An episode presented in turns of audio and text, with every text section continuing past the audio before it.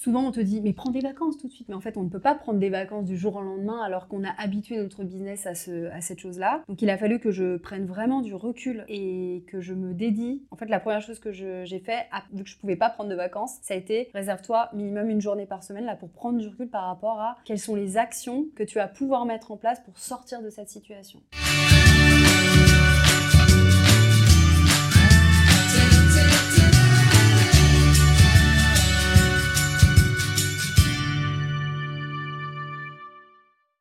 Bonjour Amélie. Bonjour. Bonjour Amélie. Bonjour. Bienvenue dans le, l'émission La Voix du Dirigeant, qui a pour but de révéler le secret de la résilience des entrepreneurs. Et donc, euh, première question, Amélie, euh, est-ce que tu peux te présenter et présenter ton activité ? Oui, ça marche. Et bah, déjà, merci pour l'invitation. Euh, donc, je m'appelle Amélie Canhan. Donc, moi, je suis entrepreneur depuis euh, deux mille dix-huit et euh, aujourd'hui, je suis, euh, donc, euh, je suis dans l'accompagnement. Je fais de l'accompagnement de dirigeantes. Euh, donc de femmes entrepreneurs, je les aide à développer leur activité en se basant sur euh, de la gestion du temps, de la structuration et de la construction d'équipe. Euh, donc euh, mes clientes, ce sont des personnes qui sont débordées, qui sont sous l'eau, qui ont un, un besoin en fait de sortir de l'opérationnel pour pouvoir continuer de se développer. Merci. Euh, de souvenir, tu n'as pas démarré tout de suite entrepreneur. Euh, ça fait combien de temps que tu fais ça ? Tu viens d'où ? Ouais. Euh, donc effectivement, moi j'ai commencé. En fait, j'ai fait des études de droit à la base. Euh, je suis juriste en droit du travail. J'ai travaillé en cabinet d'avocats. Euh, j'ai travaillé euh, du coup en fédération de euh, fédération d'employeurs, donc en syndicat. Et j'ai, je faisais aussi euh, du, du consulting R H. Et j'ai démarré mon donc euh, bah, ma carrière, on va dire comme ça, en tant que salariée, en tant que juriste. Et quand je me suis lancée en deux mille dix-huit, je, je n'exerçais pas du tout l'activité que j'exerce euh, aujourd'hui. J'ai, je me suis lancée en fait euh, en étant associée. Donc, on était plusieurs associés et notre objectif, c'était de faire de la reprise d'entreprise. Donc, on rachetait euh, des sociétés, on les structurait sur tous nos pans euh, de, d'activité. Donc, moi, je structurais sur la partie R H et juridique. Et puis, on avait quelqu'un qui était sur la finance, le commerce, et cetera. Et l'idée, c'était de revendre la structure pour euh, pouvoir, bah, nous, nous payer sur les, les rachats de, de parts et de former le futur dirigeant à la reprise de la société. Donc, j'ai commencé comme ça. Rien à voir avec ce que je fais maintenant. C'était quand ? C'était en deux mille dix-huit. C'était ma première année d'entrepreneuriat, ça s'est passé euh, de cette manière. Ok. D'accord, donc euh, pour résumer, euh, vous preniez des entreprises qui étaient a priori... Vous rachetiez des entreprises qui étaient a priori euh, en difficulté pour remettre un petit peu de, au propre toutes les, tous les process. Et ensuite, une fois que tout est nickel, la revendre à un repreneur. Euh, Exactement. Avec une plus-value, j'imagine, évidemment. Exactement, okay. Ouais. Et ça a duré combien de temps ? euh, bah Moi, je suis restée à peu près un an dans le projet. Et puis, euh, finalement, et c'est ce qui va faire un peu la transition avec ce que je fais maintenant, c'est que cette première année d'entrepreneuriat a été euh, assez chaotique. Euh, enfin, assez chaotique. C'était hyper stimulant, c'était hyper enrichissant, mais je travaillais trop. Je travaillais énormément. Euh, je travaillais quatre-vingts heures par semaine à peu près. Euh, j'ai pas pris de vacances du tout la première année, euh, c'était business, business, business. Euh, je m'étais aussi mis dans la tête qu'il fallait à peu près trois ans pour se développer, donc euh, j'y suis allée euh, vraiment pleine balle en mode euh, eh ben, dans trois ans on verra pour se... se dégager un petit peu du business, sauf qu'en fait ça se passe pas comme ça parce que quand on se met dans une surcharge, la surcharge elle devient conjoncturelle et elle est, plus... elle est pas structurelle. Donc euh, au bout de trois ans, euh, la... y a pas de diminution d'activité qui se passe euh, du jour au lendemain. Donc voilà, la première année a été un peu euh, compliquée et ensuite j'ai commencé à, faire, à changer les choses.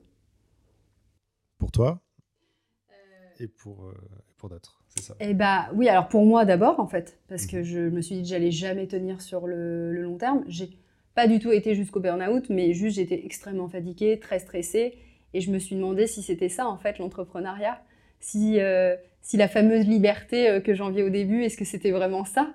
Parce que finalement on devient un peu son propre... Euh, son propre bourreau, quoi. C'est-à-dire qu'on est devenu un peu... Euh, euh, bah, quand on était salarié, on critiquait un peu euh, voilà, le système du salariat, le patron, et cetera. Et après, on n'a plus qu'à nous, en fait. C'est notre responsabilité de, de mettre les barrières.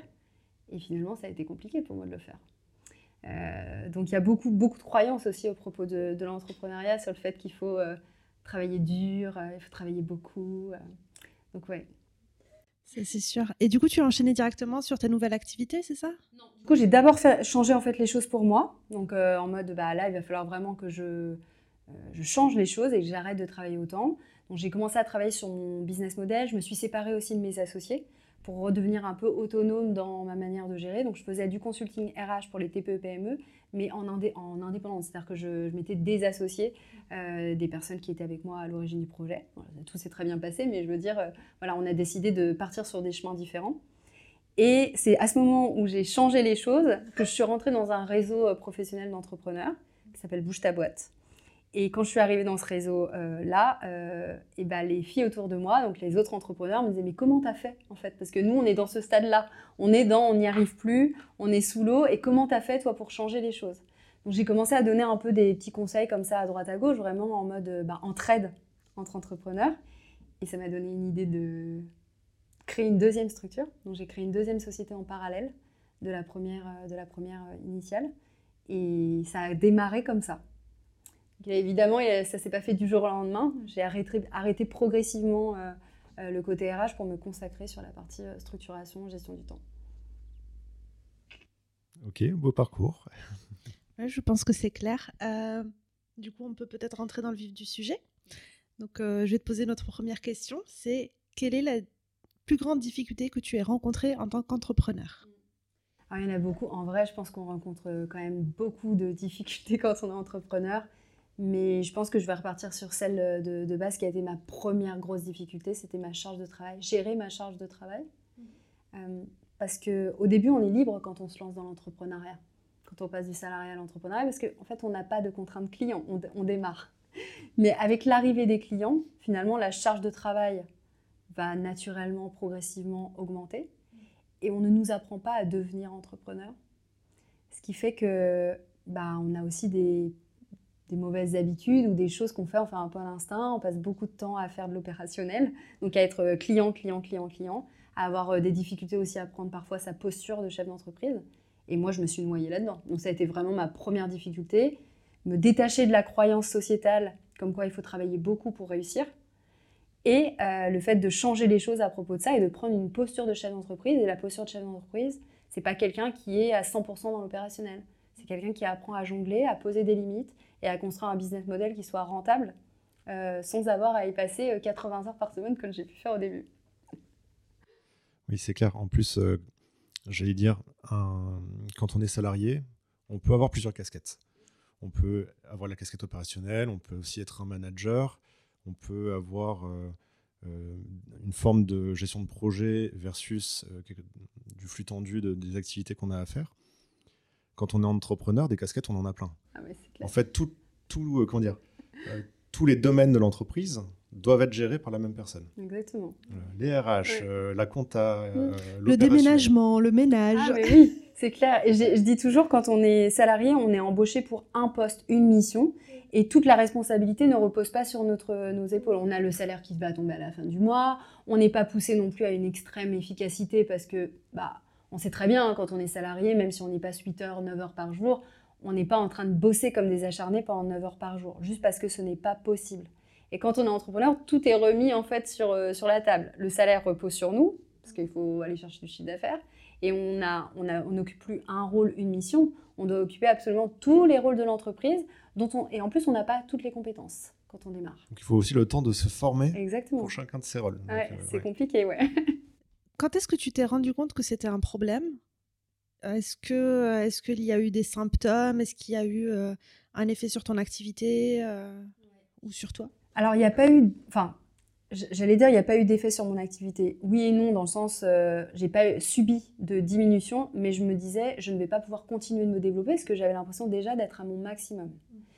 L'autre symptôme, ça a été une extrême fatigue. Et puis après, j'ai commencé à avoir des reproches, en fait, de mon entourage, de « on ne voit jamais euh, », Euh, ce genre de choses. Ma famille, elle, est, euh, elle était loin de là où, où j'habitais, j'allais jamais les voir, je prenais jamais le temps de les voir. Et puis dans mon couple aussi, ça se ressentait. On était tous les deux entrepreneurs en plus, donc euh, on pourrait se dire on se tire vers le haut, mais on se tire aussi vers le bas, euh, dans le sens où on travaillait beaucoup, beaucoup, et on passait peu de temps ensemble. Donc tout ça a fait que je me suis dit je ne vais pas pouvoir continuer sur le long terme. Donc ça, ça a été les symptômes pour moi. La fatigue, les reproches, le couple, et puis euh, bah, ça va être compliqué pour continuer de se développer.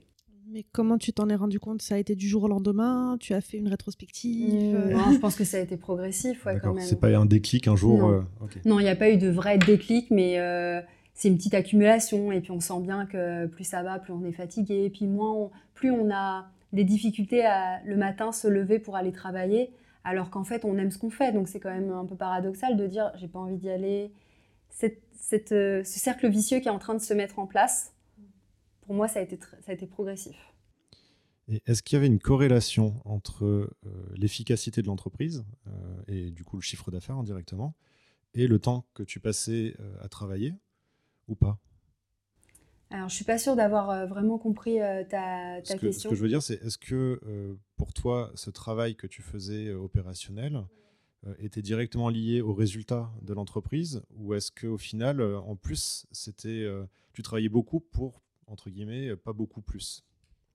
Alors, euh, j'avais l'impression que euh, le fait que je travaille beaucoup me permettait de me développer de cette manière-là, puisque j'atteignais les objectifs de chiffre d'affaires quand même que je, j'avais visés pour une première année. Donc ça, c'était quand même plutôt positif. Sauf qu'au final, on se rend compte que plus le temps passe et plus on va finir par le pénaliser. Puisque, euh, surtout quand on démarre et qu'on est indépendant, tout, toute la responsabilité est sur nos épaules. Et en fait, si nous, on ne prend pas soin de nous, si nous, on ne prend pas de vacances, si nous, on ne prend pas de repos, on n'est jamais régénéré. Et ça, en fait, ça se ressent sur le business, puisque le business, c'est nous.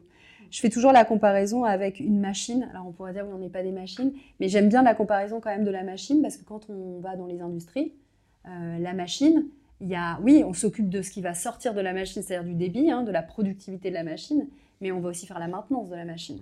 Parce que si on ne fait jamais la maintenance de la machine, Euh, la productivité, elle ne va pas sortir. Donc là, c'était un peu la même chose. Je sentais que niveau débit, j'étais très compétente parce que je pense que j'ai une, une capacité de travail qui est quand même, euh, voilà, qui est quand même euh, importante. Mais par contre, je ne faisais jamais de maintenance. donc, euh, donc non, je savais vraiment que là, j'étais à la limite entre je sens que je vais pénaliser mon business, pénaliser les résultats si vraiment je ne prends pas soin de moi. Parce que moi, j'ai déjà eu... Euh... un effet visible direct hein, de ce genre de, de travail un petit peu euh, acharné où euh, pour le site web par exemple de Créacilla, ça m'est déjà arrivé de faire des, des, des nuits blanches pour travailler dessus ouais. et de me rendre compte euh, grâce à Bouchra te... euh, que euh, au final euh, j'avais travaillé pendant potentiellement deux à trois heures pour rien parce que ce que j'avais fait euh, n'était euh, plus cohérent euh, par... et ça c'était la fatigue en fait et le fait d'être la tête dans le guidon pendant des heures. Euh, et je voulais... Est-ce que c'est quelque chose aussi que tu as vécu ? Alors, je ne l'ai pas vécu. Je, je, je pense que j'étais vraiment à la limite de « oulala, là, tu vas être sur une pente glissante, tu vas risquer d'avoir des oublis, euh, une mauvaise relation client aussi potentiellement. » Parce qu'à un moment donné, quand on court partout, on ne peut pas être sur, euh, sur tous les fronts. Une réunion ratée, exactement. Oubliée. Ouais. Ça ne m'est pas arrivé, d'accord. Mais je sentais vraiment que c'était, j'étais à, à, à la limite. Du coup, tu t'en es rendu compte, c'est très bien. Qu'est-ce que tu as fait à ce moment-là ? euh, Alors, souvent on te dit, mais prends des vacances tout de suite. Mais en fait, on ne peut pas prendre des vacances du jour au lendemain alors qu'on a habitué notre business à, ce, à cette chose-là. Donc, il a fallu que je prenne vraiment du recul et que je me dédie. En fait, la première chose que je, j'ai fait, à, vu que je ne pouvais pas prendre de vacances, ça a été réserve-toi minimum une journée par semaine là, pour prendre du recul par rapport à quelles sont les actions que tu vas pouvoir mettre en place pour sortir de cette situation. Et c'est à ce moment-là que j'ai revu vraiment mon business model, donc mes offres, mes tarifs, est-ce que j'étais alignée avec l'association dans laquelle j'étais à cette époque-là, euh, mon système d'organisation aussi malgré tout, ma gestion du temps, la répartition de mon temps. Et progressivement, j'ai mis les choses en place pour pouvoir sortir de cette situation, mais ça n'a pas pu se faire du jour au lendemain. Il y a vraiment eu un travail de fond qui a été quand même assez long. Euh, j'ai mis trois à six mois avant de sortir vraiment de la situation pour entamer un développement et un, un entrepreneuriat qui était plus serein. Et est-ce que c'est quelque chose que tu as fait euh, complètement seul ? Ou est-ce que tu t'es documenté sur le sujet ? Ou est-ce que tu as été épaulé par des, d'autres personnes ? Alors, je ne me suis pas fait épauler. Pour le coup, j'ai fait ça seule. Euh, et je pense que c'est ça aussi qui m'a donné euh, l'envie d'accompagner euh, des personnes qui subissaient la même chose que moi, j'ai pu avoir dans mon entrepreneuriat. Parce que je ne trouvais pas vraiment de, d'interlocuteur qui pouvait m'aider sur ma surcharge en fait. Je voyais des gens qui étaient dans l'organisation, mais moi je me sentais déjà très organisée en fait. Euh, voilà, je suis le cliché de la juriste qui est euh, tout, tout est euh, carré, et cetera. Sauf que je faisais rentrer un carré dans un rond et c'est pas possible. Donc je me suis pas fait accompagner, j'ai fait ça seule.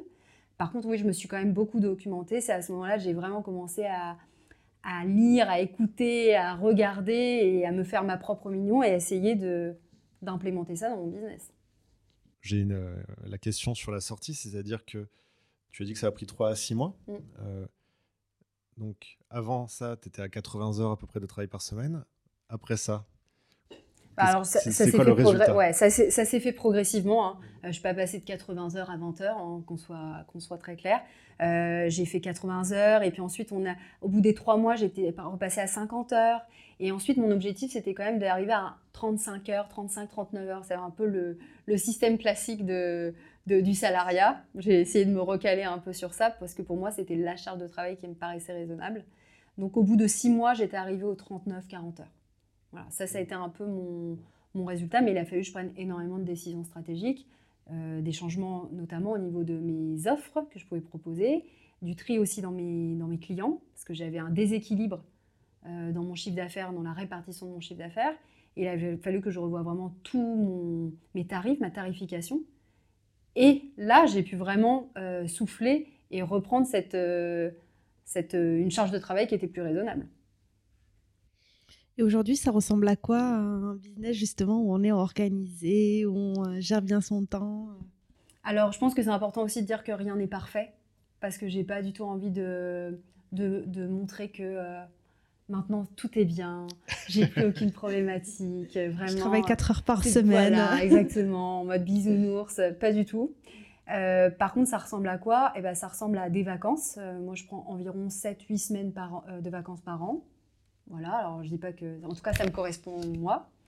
Euh, honnêtement, je me lève le matin, j'ai quand même vachement envie d'aller bosser. Donc, c'est ce qui, ce qui n'arrivait plus quand j'ai, j'ai eu cette situation. Et puis, euh, et puis en fait, on, on se sent serein face à la suite. On se sent serein par rapport au développement. On sait où on va. Euh, on sait que notre business, il est rentable. On sait l'adapter, on sait l'ajuster. Donc, vraiment, moi, j'ai gagné en sérénité euh, fois mille. Je ne me verrai pas revenir à la situation précédente. Et d'ailleurs, des fois, ça peut arriver de me laisser un petit peu de nouveau euh, déborder. Mais je sais que mes phases de débordement, elles sont conjoncturelles là pour le coup. Il y a une date de début, il y a une date de fin. C'est moi qui ai choisi de me surcharger parce qu'il y avait un projet, parce qu'il y a des choses qui m'ont stimulée et que j'ai décidé de prendre. Mais je sais que ce n'est pas euh, quelque chose qui va s'installer sur le long terme parce que je ne veux absolument pas revenir dans la situation dans laquelle j'étais au début. Mais c'est un vrai choix. C'est OK, là, j'accepte de faire cinq heures de plus par semaine, c'est mais c'est volontaire et je sais que ça va durer pas plus de euh, X temps. Okay. Alors, est-ce que tu me permets de te poser une question? C'est une petite consultation euh, personnelle. Euh, moi-même, quand je ne suis pas en train de travailler, bah, en final, mon cerveau, il est dedans. J'ai, j'y pense à la petite problématique, et cetera. Est-ce que tu as encore ça? Est-ce que... Euh, Enfin, qu'est-ce que t'en penses? Ouais, bah déjà, je pense que c'est propre à... Je ne veux pas parler du salarié, parce que je suis plus salarié, je ne veux pas mettre tous les salariés dans le, le même panier, mais chez l'entrepreneur, euh, tout le monde va te dire qu'il a mille et une idées à la minute. On a plein d'idées, on a du mal à se déconnecter, et puis on aime ce qu'on fait, on est des passionnés. Donc du Exactement. coup, trop difficile de couper. Euh, alors, entre guillemets, euh, je, j'ai un peu essayé de lâcher prise par rapport à ça, parce qu'on ne peut pas non plus contrôler son cerveau. Mais je pense que c'est important de faire des, des phases de ralentissement d'activité où là, on va se dire, je laisse mon cerveau cogiter et ça va me servir pour mon développement de business. C'est vraiment... Et puis des phases où j'essaye vraiment de couper. Et moi, j'arrive à couper seulement quand je pars, par exemple, à l'étranger parce que je ne suis pas sur le même fuseau horaire, parce que j'ai vraiment absolument tout coupé, je n'ai pas de sollicitation. Parce qu'on le connaît aussi, les vacances, on est dans les semi-vacances. Donc là, c'est encore plus difficile de, de, de couper. Moi, j'essaie, j'essaie de trouver cet équilibre entre c'est pas mal de cogiter. Au contraire, quand on prend des vacances, on a de nouvelles idées, on a une nouvelle impulsion qui vient, donc c'est bien. Mais de, de trouver vraiment le compromis entre j'essaie de faire euh, des vraies coupures où on essaye, on essaye d'habituer notre cerveau à un peu plus de vide. Enfin, il y a un vrai sujet mindset par rapport à ce sujet parce que euh, d'un côté, on, d'un point de vue rationnel, on sait très bien qu'on a besoin de faire des, des coupures. Euh, nous, avec Bouchra, on en a eu une euh, très importante. On a fait notre première réelle vacances pendant, pendant deux semaines et on a une, avec une vraie coupure et c'est, ça a fait un bien fou. Euh, et je vois très bien de quoi tu parles par rapport aux fausses vacances parce qu'en réalité, c'est pire puisque euh, on ne se repose pas, on ne se repose pas et en plus on on comment dire, on profite pas comme il faut. On profite pas non plus comme il faut des personnes avec qui on est. Donc euh, c'est, c'est catastrophique. Il vaut mieux vraiment euh, vraiment faire des vraies coupures. Euh, malgré tout, ça c'est le côté rationnel. Mais quand on est en coupure ou avant la coupure, on, euh, c'est très difficile de se dire ok, pendant X temps, je vais euh, pas travailler. Ça va être quoi les conséquences? Et euh, est-ce que j'ai assez travaillé avant? Est-ce qu'il faut que je fasse cent vingt heures la semaine d'avant pour me préparer? Et, euh, et tout ça, en fait, c'est, euh, c'est difficile parce que là, on ne touche plus au rationnel. Ouais. C'est, euh, c'est vraiment euh, de l'émotionnel. Et donc, euh, ouais, alors, euh, ce que, ce que j'en pense, c'est que ça, je l'avais quand je ne planifiais pas mes vacances. C'est-à-dire que je décidais, par exemple, un mois à l'avance de prendre des vacances. Là, mon business, bah, du coup, il savait que pendant deux semaines, il n'allait pas pouvoir, euh, enfin, je n'allais pas pouvoir fournir de capacité de travail. Donc, je me, trouvais, je me retrouvais vachement dans le jus avant les vacances et après les vacances. Ce qui fait qu'avant les vacances, tu es stressé, tu n'as qu'une envie, c'est d'être en vacances, mais tu dois, bah, tu dois produire. Et puis, quand tu reviens de vacances, tu perds très vite les bénéfices des vacances parce qu'en fait, tu te retrouves de nouveau dans le jus. Ça, ça arrive beaucoup moins chez moi depuis que je planifie à l'avance. C'est-à-dire que là, par exemple, je sais que deux mille vingt-trois, je, mes vacances sont déjà planifiées. Euh, alors, je ne planifie pas mes huit semaines, mais j'en planifie cinq. Comme ça, je me laisse aussi cette liberté d'en prendre plus, un peu plus euh, voilà, dans le flow si j'ai envie de, d'en prendre. Mais mes cinq semaines euh, habituelles sont déjà fixées. Ce qui fait que je n'ai pas besoin de répartir ma charge de travail une semaine avant et une semaine après, euh, après les vacances, mais plutôt de l'anticiper sur le long terme, de lisser. Et de savoir que là, vraiment, je ne vais pas avoir cette phase de travail. Donc, euh, je, je, c'est vra- vraiment anticipé à... en amont.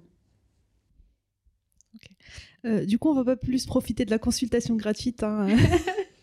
Alors, moi, j'ai juste une dernière question. Après, on verra si on le met ou pas. Euh, je pense aussi, tu parles de lycée. C'est, en fait, je rebondis sur le fait de lycée. Euh, je sais que pour être efficace, moi, personnellement, par exemple, j'ai besoin de, d'avoir des, justement une oscillation euh, de... de ma façon de travailler, mmh. euh, d'avoir des moments avec une forte intensité, des moments où justement il faut que je souffle après cette, in- cette intensité. Ouais. Et si j'ai quelque chose de complètement plat, bah, je m'ennuie et mmh. au final, je m'intéresse moins à mon travail. Ouais. Toi, t'aimes euh, bien l'adrénaline. C'est ça, exactement. C'est quitte parfois à provoquer oui, l'urgence. Un, une urgence oui.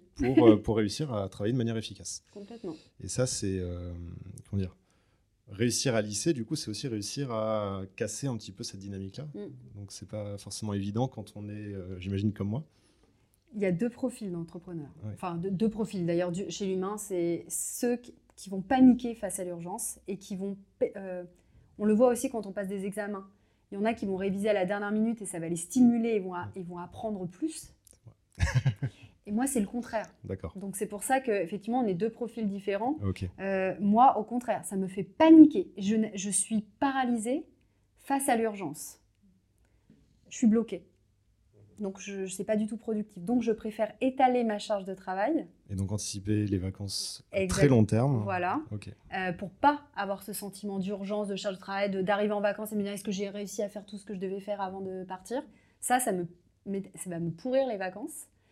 Euh, j'ai vraiment besoin de lisser. Mais après, pour ceux qui ont besoin de gérer euh, ça, de, d'avoir ce sentiment d'urgence, tu peux complètement euh, gérer ces oscillations-là, mais trouver un équilibre quand même. Oui, c'est ça. Voilà, c'est c'est-à-dire, tu peux te faire un pic d'activité, si tu veux, le, la semaine avant les, avant les vacances pour ensuite bien, vraiment bien profiter de tes vacances. Mais il faut quand même dans, de l'anticipation, parce que sinon, tu te, re, tu te retrouves dans l'incapacité de mmh. faire tout ce que tu dois faire sur la semaine. C'est mmh. même plus de l'urgence, c'est juste, c'est pas possible humainement de le faire. Exactement, c'est une montagne qui est infranchissable. Exactement. Du coup, on va passer à la question suivante. Quelle a été la décision la plus difficile ou complexe à prendre dans ton entrepreneuriat ? Ah, la décision la plus complexe a été, euh, bah, j'avais deux business, deux sociétés. Une pour laquelle j'avais fait mes études, droit notamment... Et puis, euh, l'autre côté, un, un projet donc, euh, nouveau euh, à tester aussi, qui était moins, moins établi.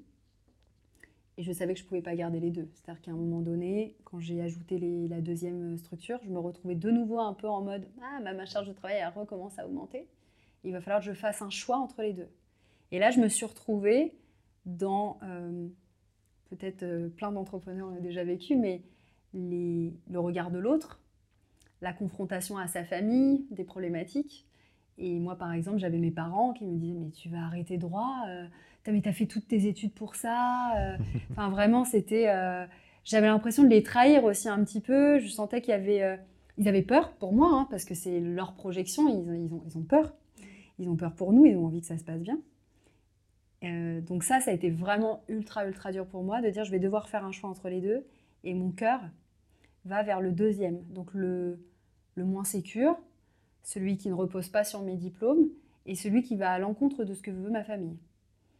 Par contre, celui qui me fait le plus vibrer, qui est plus aligné avec qui je suis et qui fait plus sens avec mes valeurs et ce que j'ai envie d'apporter aux gens. Et je ne m'épanouissais plus non plus dans le juridique. Honnêtement, ça a été la décision la plus difficile que j'ai eu à prendre dans mon entrepreneuriat à ce jour. D'accord. Et euh, est-ce que c'est une décision qui a été longue à prendre ? Euh, honnêtement, je ne me souviens plus du timing parce qu'encore une fois, ça n'a pas été du jour au lendemain. Il faut que je prenne oui. la décision.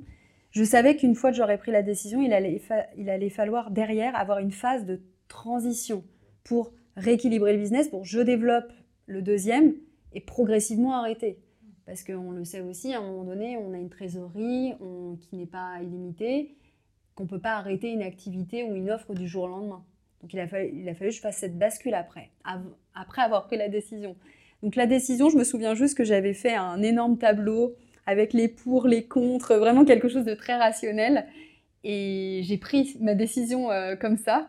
Et ensuite, voilà, il y a eu cette phase de latence où il a fallu que je rééquilibre les, les activités. Ça ne m'étonne pas d'une personne aussi organisée.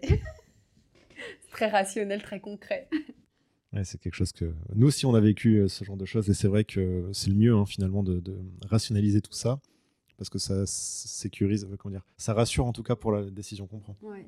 Oui, on a l'impression, c'est important l'instinct, l'intuition. Euh, voilà, moi je savais que l'intuition me disait d'aller dans le deuxième, mais je voulais pas non plus prendre une décision irraisonnée ou pénaliser mon activité ou d'en faire quelque chose de, ouais, d'instable et c'est de, pas un coup de tête, quoi. De peur, quoi. Enfin vraiment, euh, c'est déjà assez difficile comme ça pour dire euh, bon, je peux quand même prendre une décision rationnelle. Et il y avait quand même des points rationnels qui m'emmenaient vers celui-ci. Et puis comme tu dis, il y a un plan de transition à prévoir. Euh, voilà, c'est pas non plus un coup de tête avec on abandonne tout d'un coup. Mm. En tout cas, ça n'a pas été ma manière de fonctionner. Je peux comprendre qu'il y a deux personnes qui fonctionnent différemment, mais ça n'a pas été la mienne.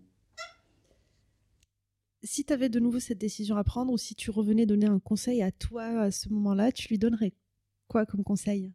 Moi, je lui dirais fais-toi confiance. Parce que vraiment, ce qui a ralenti mon processus décisionnel, c'est d'aller consulter les gens. Alors, je ne dis pas qu'il faut consulter personne. Je dis juste que peut-être que ta famille ou ton entourage très proche ne sont pas les meilleures personnes pour te conseiller. Et c'est important de, d'avoir peut-être un peu l'avis de quelques personnes qui sont importantes pour toi, mais de toujours prendre du recul par rapport à cette situation, en mode ce ne sont que des avis, ce sont aussi leurs projections. Et si tu penses que ça va t'aider, fais-le, mais si tu penses que ça va te pénaliser, ne le fais pas. Donc euh, moi je dirais euh, fais-toi confiance. Et n'essaye pas d'aller te rassurer euh, vis-à-vis de l'extérieur parce que, pour le coup, ça n'a pas du tout marché pour moi. Oui, c'est clair. En fait, euh, euh, d'ailleurs, ça rejoint un petit peu la notion de coaching. Euh, quand on coach, normalement, on ne coach jamais un proche parce que, justement, il y, y a quelque chose de, d'émotionnel, encore une fois, dans la relation. Et, euh, et on se projette. Il y a une projection. Et donc, c'est, c'est impossible de vraiment donner des, je pense, des bons conseils. Ou alors, faut être... On ne coach même pas un voisin. Oui. Parce que si ça aboutit à un divorce, un truc comme ça, enfin, ouais, t'as pas envie de rester habité à côté de... C'est clair. Ouais. Et, euh, et du coup, euh, par contre, je pense que ça peut être quand même intéressant d'avoir des avis extérieurs, mais il vaut mieux aller vers des entrepreneurs, justement, qui, euh, un réseau. Je pense que c'est une bonne, une bonne idée. Parce que, euh, parce que justement, euh, ils ont cette capacité d'analyser comme toi, euh, le, euh, avec cette casquette d'entrepreneur, ou ces différentes casquettes en tout cas. Et, euh, et du coup, leur avis est un avis qui est pesé et réfléchi. Ça ne veut pas dire que, encore une fois, il faut les écouter à cent pour cent. Ça, c'est, c'est la décision finale, elle doit être prise personnellement. Mais c'est au moins, si on a besoin de se raccrocher à quelque chose, je pense que c'est la meilleure fa- façon de le faire. Mais c'est hyper important ce que tu dis, parce que je prends du recul là par rapport à la situation. Et en fait, ce ne sont même pas des avis que j'ai demandés. C'est-à-dire qu'on se retrouve à, et on le fait très naturellement, hein, entre, entre humains quand on est en train de faire une conversation, c'est qu'on donne un avis alors que l'autre ne nous l'a pas demandé. Oui. Et moi, finalement, c'est ce qui s'est passé parce que je n'allais pas demander à ma mère, par exemple, qui n'est pas du tout entrepreneur, je ne lui ai pas demandé son avis sur si j'arrêtais le juridique ou pas, mais j'ai eu son, son avis qui était plutôt un jugement, euh, mais un, un jugement parce qu'elle m'aime et qu'elle avait envie de, que je sois bien et que je sois sécure, mais ce n'est pas un avis que j'ai sollicité. Donc peut-être le, la prise de recul, ce serait aussi de, de voir à qui tu demandes un avis et que de te détacher, tu vas avoir du jugement autour. C'est celui-ci où il faut que tu fasses barrière. Et après, il y a l'avis conscient, sollicité, qui est un, un avis et où tu peux prendre une décision qui est beaucoup plus objective. C'est clair. Je pense que quand une décision n'est pas prise, ça s'entend aussi quand on en parle.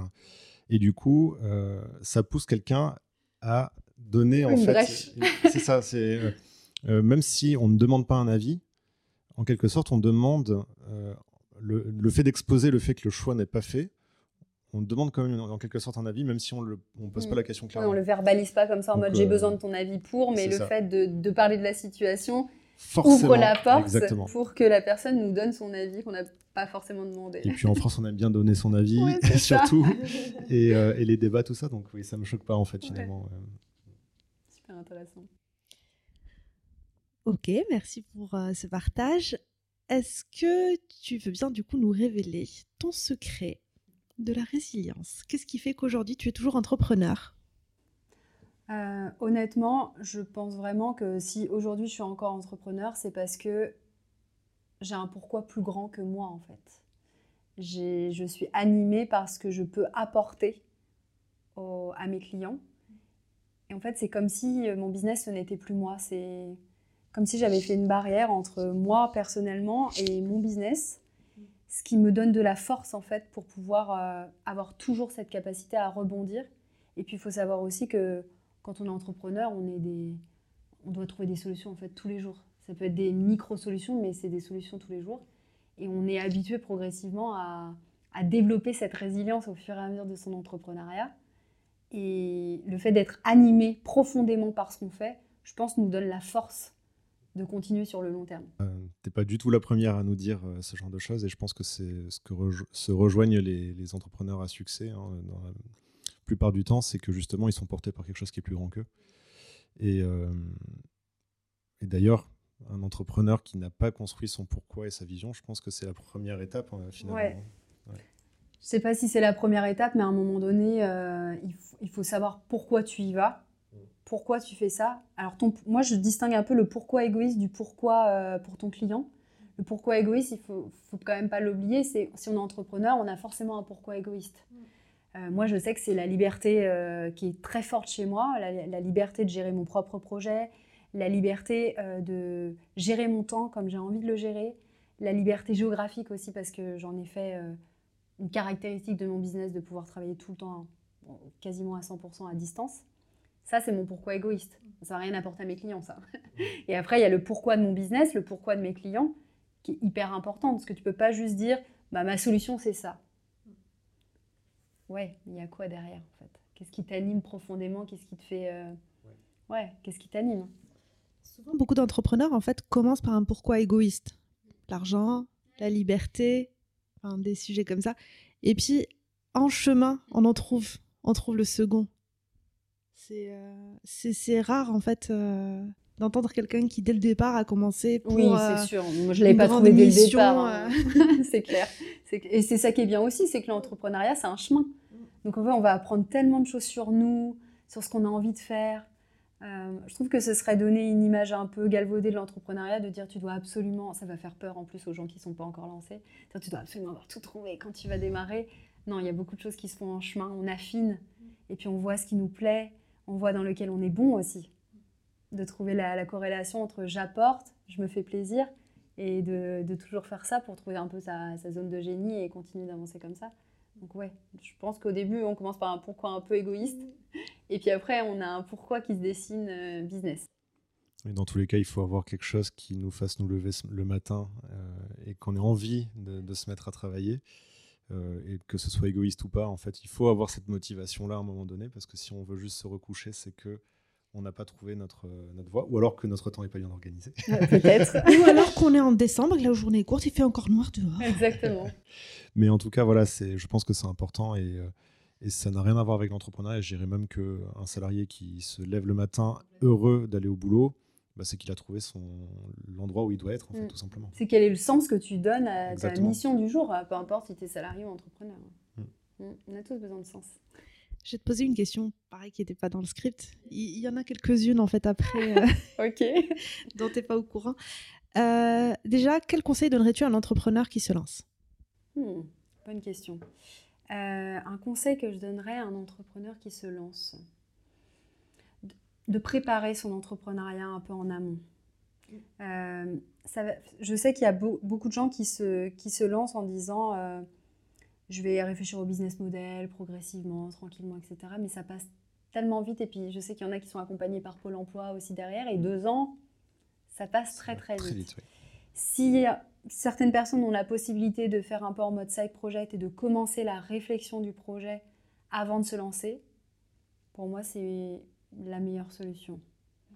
De structurer un peu le, le projet, le business model, les offres, les tarifs, euh, de savoir qui on a envie de viser. Euh, et puis de, de se mettre à l'abri financièrement dans le sens c'est quoi ma soupape derrière, parce qu'on prend des très mauvaises décisions quand on commence à être stressé par l'argent qui ne rentre pas, le chiffre d'affaires qui ne rentre pas, parce qu'on s'est lancé hyper vite. Oui, pour aller dans, dans ton sens, il faut aussi tester l'offre, je pense, euh, et euh, avant même d'avoir créé l'entreprise et la structure, il faut tester, il faut voir si c'est viable et... Euh...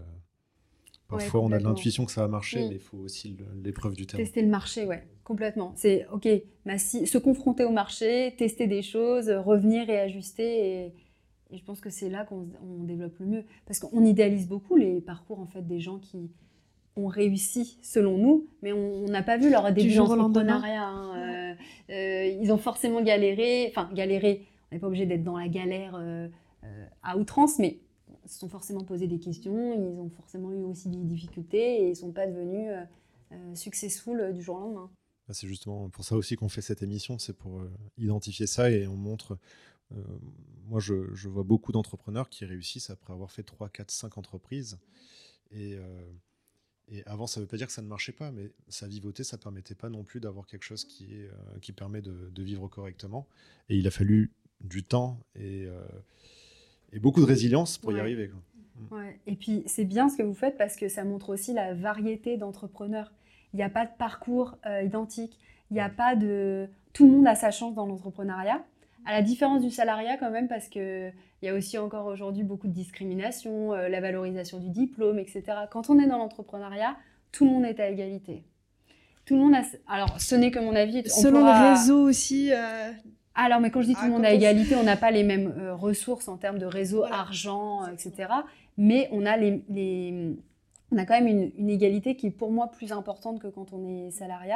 Euh, quand on est salarié, pardon. Et je me suis perdue dans mes explications, je ne sais plus ce que tu je voulais dire. Tu parlais de diversité. Oui, c'est ça. C'est la, la diversité de, du monde de l'entrepreneuriat et le fait que chacun a des, voilà, un réseau différent, des ressources différentes et de montrer que tout le monde peut s'identifier à quelqu'un en fait dans l'entrepreneuriat. Ça vient.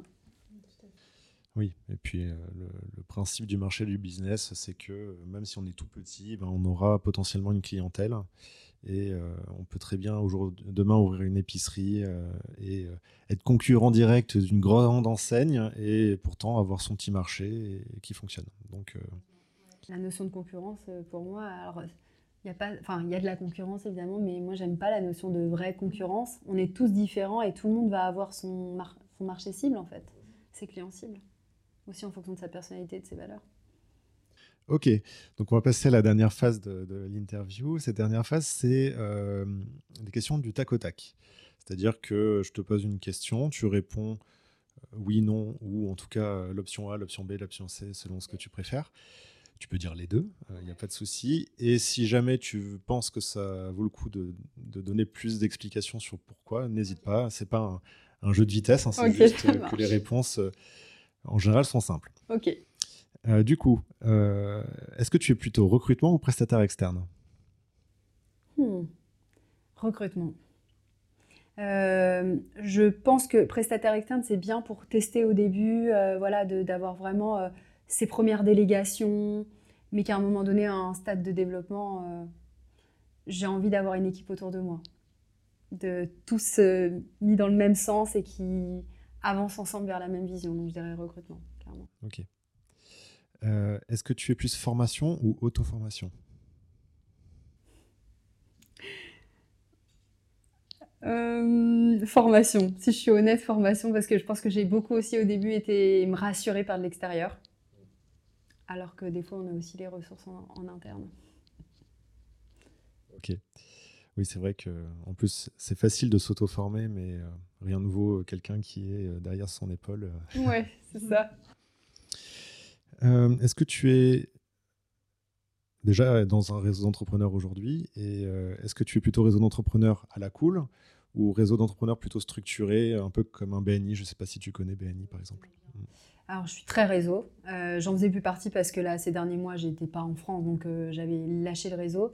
Euh, j'aime bien quand même les réseaux business, donc euh, plus structuré on va dire, même si j'aime aussi les, enfin en fait les deux, ouais, c'est... ma réponse va être les deux quand même, parce que je trouve qu'on On, a, on apprend tellement de tous les autres entrepreneurs que je provoque très régulièrement des rencontres euh, entre, entre entrepreneurs pour discuter de manière informelle, donc ça serait plutôt là pour le coup à la cool, mais ça ne m'empêche pas d'aller aussi plus vers des réseaux structurés type C J D, B N I, euh, Bouge ta boîte, euh, je fais partie de la J C E aussi, donc je suis très réseau. Ok. Euh, tiens, c'est une bonne question ça je pense pour euh, quelqu'un qui est dans la gestion du temps. Est-ce que le téléphone et les emails, c'est un ami ou un ennemi ? Ça a été un ennemi. Mmh. C'est devenu un ami, euh, un outil de travail. Okay. Mmh. Euh, la... Est-ce que tu es journée type ou chaos organisé ? Non, journée type. ah, désolé, le cliché. Hein, le cliché hein. Je dis peu que le, le chaos organisé peut correspondre totalement à certaines personnes, mais pas, pas, pas moi. pas possible. Okay. Donc, tu connais d'avance tes créneaux sur ta journée. Est-ce que tu peux nous en dire plus ? Oui. Bah, déjà, je suis très efficace le matin. Donc, moi, le matin, ça va être que mes zones de focus, là où j'ai vraiment besoin d'avancer. Mmh. Ça peut être des choses clients, ça peut être des choses pour moi, pour ma stratégie. Et l'après-midi, c'est plutôt euh, des rendez-vous, euh, des coachings, euh, plus de l'accompagnement, c'est-à-dire du relationnel. Et est-ce que le perso, tu le gères de la même manière ? C'est-à-dire, est-ce que tu as des routines le matin, le soir ? Oui, ouais. Routine le matin. Euh... Pas forcément figé en mode ça, de huit heures à dix, à huit heures quinze, non. Mais j'ai, j'aime bien caler quand même des activités que j'aime et le mettre en mode routine. C'est pas toujours la même routine. Donc des fois c'est du sport, des fois c'est de la lecture, des fois c'est d'autres choses. Je, fais, je prends du temps pour moi, quoi. Ça, le matin c'est important, je le gère de la même manière. Et puis, euh, et puis sinon après il faut laisser un peu de liberté. Donc euh, non, je laisse un peu aussi aller le, les envies du moment. Très bien. Euh, est-ce que tu es lecture, vidéo ou podcast ? Lecture et podcast. Mmh. J'avoue que je suis moins vidéo, euh, ou pour me former vraiment, euh, mais pas, euh, pas tous les jours, quoi. Ouais, lecture et podcast, clairement. D'accord. Tu as peut-être un, un livre à nous conseiller ou, ouais, ou alors, un j'ai un livre qui, alors j'ai un livre qui me vient en vrai parce que pour moi, ça a été l'élément déclencheur, justement. Euh, on parlait tout à l'heure que ça a été progressif, mais j'ai quand même lu un livre qui m'a, où j'ai dit ok ça c'est moi en fait, ça c'est mon problème, c'est euh, Imite, euh, le mythe de l'entrepreneur revisité, c'est Michael Gerber qui a écrit ce bouquin et honnêtement je le recommande à tous les entrepreneurs, tous les entrepreneurs devraient lire ce bouquin. Notre prochain achat ? Mmh. Ouais, c'est noté. vous, me direz, vous m'en direz des nouvelles mais vraiment il est incroyable. Oui, je ne sais pas si tu as vu notre bibliothèque, elle est déjà bien remplie. Ah, c'est vrai ? Non, je n'ai pas vu encore. Mais en tout cas, oui, on ne va pas hésiter parce qu'en général, dès qu'on trouve, euh, voilà, dès qu'on nous conseille un bon livre euh, sur l'entrepreneuriat, on n'hésite pas. Est-ce que tu es plutôt sport ou art ? Sport. Ok. Mm. Et dernière question, est-ce que ton entourage ou tes amis, notamment, ont changé depuis que tu es entrepreneur ? Non. non. Honnêtement, non. J'avoue que je dis toujours que c'est important d'avoir des gens qui vous soutiennent autour, autour d'eux et qui vous disent, enfin, qui vous permettent de rétablir vos, l'équilibre si jamais vous partez. Et honnêtement, j'ai quand même eu beaucoup de chance. Tout à l'heure, je parlais de, des peurs que, mes, par exemple, notamment mes parents m'ont projetées, mais j'ai toujours été soutenue malgré tout dans mes décisions. Euh, ils me disent les choses euh, hyper sainement et mon entourage n'a pas du tout changé depuis que je suis entrepreneur, vraiment. C'est fabuleux, c'est rare. Ah ouais. Oui, oui, c'est vrai. C'est vrai que ça, on, il y a des personnes pour qui ça, le, ce choix-là euh, influence effectivement aussi leur, leur cercle ouais, proche. Je peux, je peux, ouais, je peux comprendre. Moi, mon, mon cercle s'est élargi. C'est-à-dire, du coup, j'ai l'impression d'avoir plus d'amis, plus, plus, parce que quand on est salarié, ben, en fait, on, on se met... On, on se... socialise avec les gens de son bureau, et cetera. Quand on est entrepreneur, on peut rencontrer euh, tellement beaucoup plus de gens. Donc, j'ai l'impression que mon cercle s'est élargi, mais par contre, mon noyau dur, toujours resté le même. J'avoue, j'ai de la chance là-dessus. Très bien. Ok. Merci, Amélie. Mais de rien. Merci à vous. Merci beaucoup. Euh, dernière petite question. Oui. Où est-ce qu'on peut te trouver ?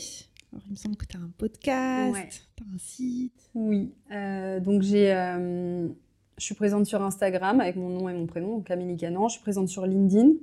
J'ai mon site internet aussi avec mon nom et mon prénom. Et j'ai un podcast qui s'appelle euh, ouais, Cher C E O, qui est un peu comme vous. En fait, c'est aussi montrer euh, les, les coulisses en fait, de, de l'entrepreneuriat et ne pas euh, idéaliser une réussite. Tout le monde a des visions de la réussite qui sont oui. différentes, euh, qui est différente. Et tout le monde n'a pas non plus la même vision pour son business.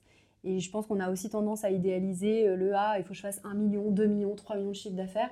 Mais en fait, tout le monde n'a pas envie d'aller à ce stade-là. Et c'est OK, en fait. Tout le monde... Euh, il y en a pour tout le monde. Et ça, c'est, c'est chouette. Donc, c'est ce que j'avais envie de montrer dans le podcast. Ouais, ça marche. Merci, Amélie. Merci, merci, merci d'avoir accepté notre invitation. D'ailleurs, euh, pour l'anecdote, quand je t'ai demandé de faire l'interview, tu m'as dit « OK, mais que l'après-midi ». Ah oui, exact. Bah, c'est cohérent par rapport à ce Exactement. que je vous ai dit. Hein. Bon, en tout cas, merci beaucoup et puis euh, à bientôt. À bientôt, merci. À bientôt.